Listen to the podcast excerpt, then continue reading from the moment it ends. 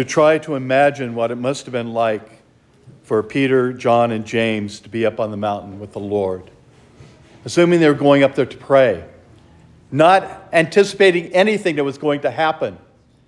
And then this remarkable event takes place.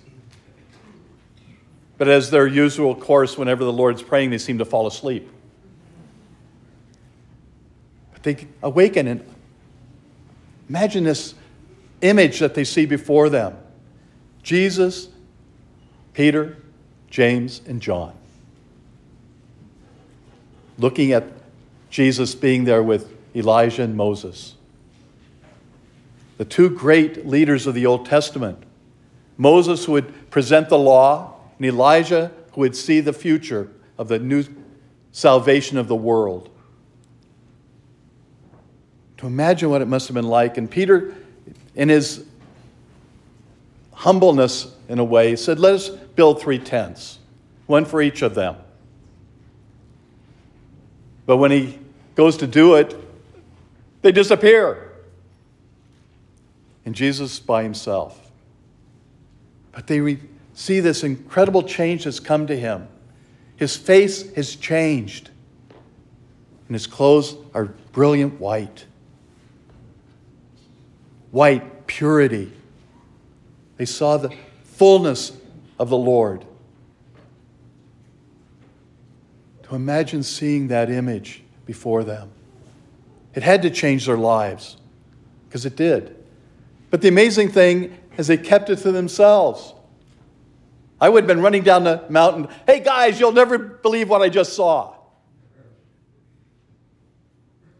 But they kept it quiet until later when it would be written for all of us to be witnesses to this great event the transfiguration. That's what Lent is really about for us.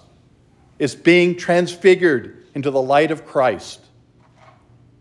To open ourselves to the mercy and the grace that God has to offer us. In order to do that, we have to be humble. We have to humble ourselves in the presence of the Lord. That's what Lent is all about. To examine our lives and say, I'm not perfect. I need your help. I can't do it by myself. Because as much as we try, it's impossible. There's things I keep saying, I wish I could get this changed in my life. But I haven't asked the Lord to help me. It's when we truly bow down before the Lord and say, I have to have your help because I can't do it by myself, that things change.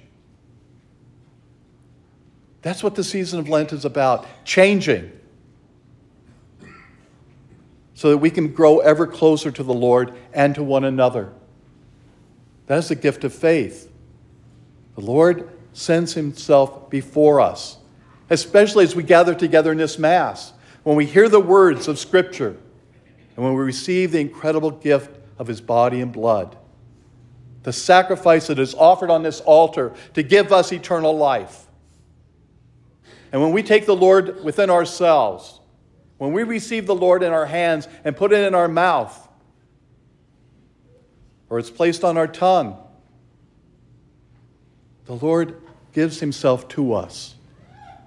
He offers himself to us to strengthen us and to help purify us? Do we really examine that gift that is offered to us? That He's present to us.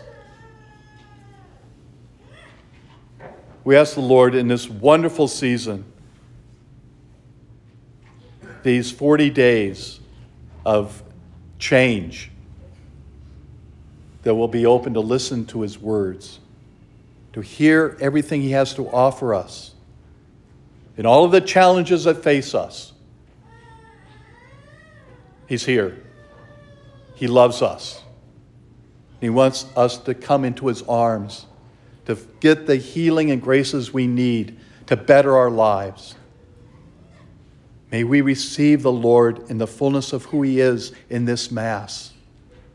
Be able to take Him forth, to present Him through us to our brothers and sisters. We are the example of Christ to our world. Let's listen to his words and put his words into practice.